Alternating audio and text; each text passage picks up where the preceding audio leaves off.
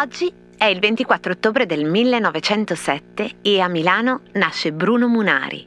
E questa introduzione di cosa c'entra si chiude qui perché oggi su Munari ho un sacco di cose da dire.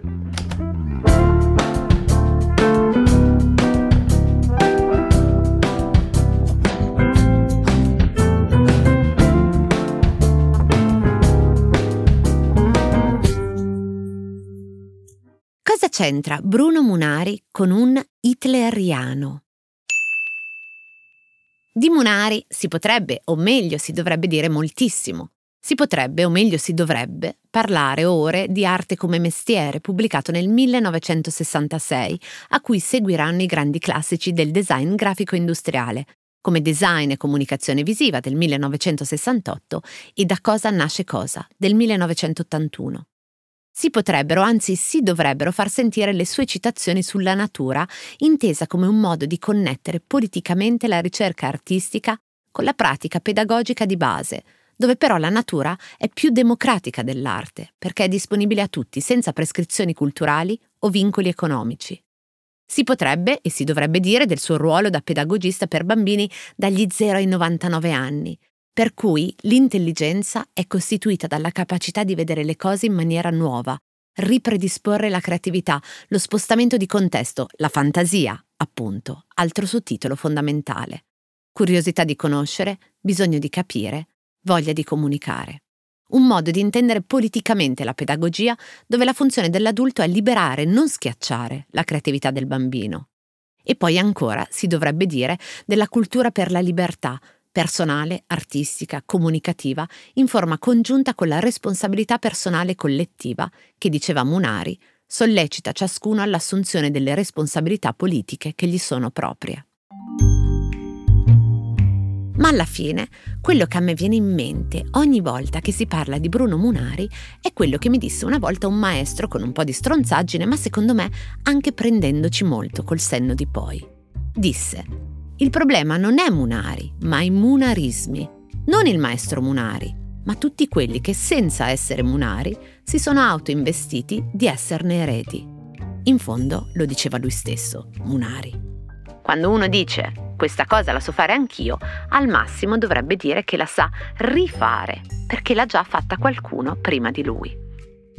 Questo è un problema grande dell'ormai lungo periodo che stiamo vivendo. Non ci sono più idee, ma ci sono nel migliore dei casi dei rifacimenti di buone idee.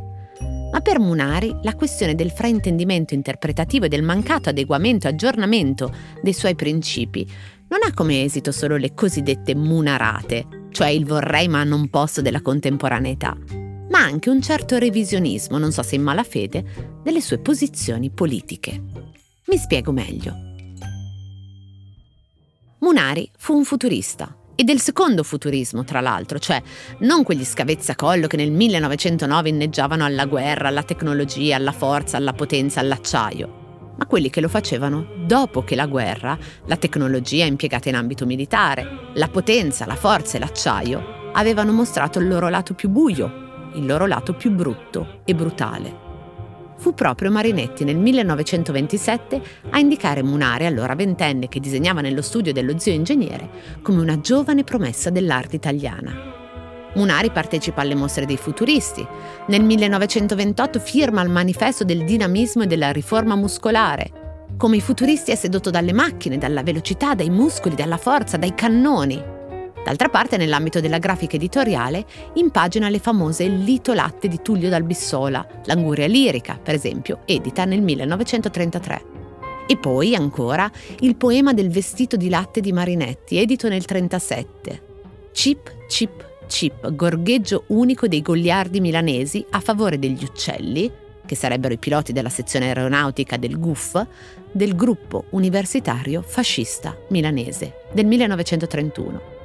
Del 1932 la pubblicazione, in pieno futurismo, del Cantastorie Campari con le sue figurazioni grafiche. Anche per il lavoro di Munari alla lettura, l'inserto, indovinate un po', del Corriere della Sera, le grafiche, le illustrazioni, lettering sono proprio quelli dell'estetica del ventennio. Ma a un certo punto succede qualcosa.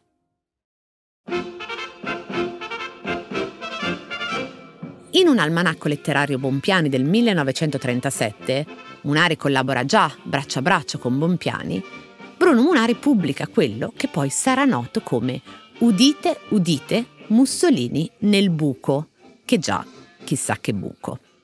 Si tratta di una sapiente operazione di maquillage in cui vengono montate delle fotografie monumentali in alto su ogni pagina viene forato il sedicesimo in modo che la foto del duce sia presente dappertutto, in quelle di destra, nelle pagine di destra, in alto a destra, nelle pagine di sinistra, in alto a sinistra. Mussolini con la sua facciona di profilo mentre sembra pronunciare uno dei suoi discorsi. Negli anni del fascismo la fotografia e il cinema sono il principale strumento di comunicazione del regime. Munari sembra utilizzare lo stesso linguaggio enfatico del regime, ma stavolta per deriderlo. Il risultato della ripetizione a ogni pagina di questo cerchio, di questo buco col faccione di Mussolini, rende quel sedicesimo una specie di parodia, nel contrasto tra la retorica delle foto e il faccione che sbuca. È una satira, è un'operazione di decostruzione della retorica fascista attraverso una sua apparente esaltazione usando in modo geniale l'espediente grafico. Ma l'unica ragione per cui può funzionare allora, siamo nel 1937, è che non venga capita. Oppure sì, ma sapendo di non poterlo dire ad alta voce, ridere in silenzio, nella mente. Il linguaggio tecnico è una paraculata, alla luce della quale si possono rileggere poi molti interventi precedenti di Munari nel futurismo come dei veri e propri giochi compositivi, immagini butad nelle costruzioni a sorpresa, sempre connesse alla funzionalità dell'oggetto. Ma alla luce di questo, forse si può anche rileggere un intervento successivo. Nel 2021 Claudio Pavese, il più importante studioso e collezionista italiano delle edizioni Einaudi, a un certo punto trova da un antiquario finalmente un libro che gli manca. È l'abbecedario di Bruno Munari, pubblicato da Einaudi nel 1942 e poi sparito dalla circolazione, forse anche perché durante un bombardamento il magazzino Einaudi era andato distrutto, ma probabilmente non solo per quello. Si tratta di un testo assolutamente introvabile, considerato da molti uno dei più importanti abbecedari di epoca moderna, ma anche il più raro da trovare per una sua particolare pagina. Perché nel susseguirsi di lettere alfabetiche e illustrazioni scelte e realizzate da Bruno Munari, a un certo punto compare alla voce H un soldato nazista che sventola la bandiera con impressa la svastica. Pavesi ha pubblicato anche un libro a riguardo, si intitola Munari e Inaudi e l'abbecedario fantasma, pubblicato da Luni Editore, quello che qualche anno fa ha acquisito i diritti per l'opera di Renzo De Felice. Ora, come va letta questa operazione di Munari con l'abbecedario, questa scelta per l'H di mettere un hitleriano? Secondo qualcuno era, è, un modo per rabbonire i nazifascisti sovrani nell'Italia del Nord. Ma da parte di chi? Di Munari o di Einaudi che aveva addosso gli occhi del regime? Oppure si trattò di qualcosa imposto all'editore in una specie di compromesso con il razionamento della carta che però per l'editoria dei bambini poteva chiudere un occhio, un occhio sì, ma non due. O era un caso di banalità del male, di indifferenza? Qualcuno è arrivato a definire Bruno Munari per quell'operazione un nome in un lungo elenco di fiancheggiatori, pavidi e poi volta gabbana. Per qualcun altro quella H di Hitler rappresentava nient'altro che uno spaccato di realtà, cioè quello che i bambini avevano intorno. Al posto della A di anatra, per esempio, c'era la A di aeroplano, illustrato con un macchi, un macchi con il fascio littorio sulle ali. Qualcun altro ancora giustifica quell'errore, quel cedimento, quella non sottrazione che sappiamo fecero moltissimi intellettuali durante il fascismo e lo perdona. Io non lo so, come non lo può sapere nessuno, nessuno a parte Munari stesso può farsi interprete del verbo di Munari, come dicevo sopra, figurarsi delle sue intenzioni.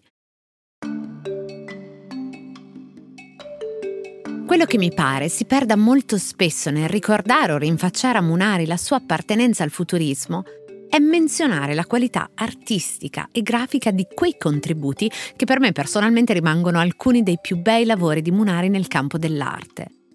Però se dovessi dire la mia sull'abbecedario, per quel che vale, non esiterei a pensare di fronte a questo hitleriano che si tratti dello stesso gioco di udite udite Mussolini nel buco, Cioè, una cosa che non si poteva non fare, considerate che oltre alle pressioni del regime c'era la non banale questione legata al fatto che le parole straniere non potevano essere usate e quindi a che cosa associare l'H. Quindi, dicevo, una cosa che non si poteva non fare, come per esempio rappresentare in omaggio a Inaudi per la S uno struzzo, e insieme la sua velata parodia, insieme a consentire a raffigurare per H il volto del nazismo, badate, non Hitler, ma un soldatino, e appunto una sua messa in scena, se preferite, un fantoccio.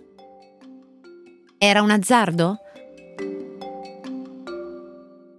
E infatti l'altra copia che aveva Pavesi prima di quest'ultima acquisita aveva proprio una macchia nera che cancellava non la lettera, ma l'immagine dell'itleriano, perché così illustrato proprio non si poteva vedere.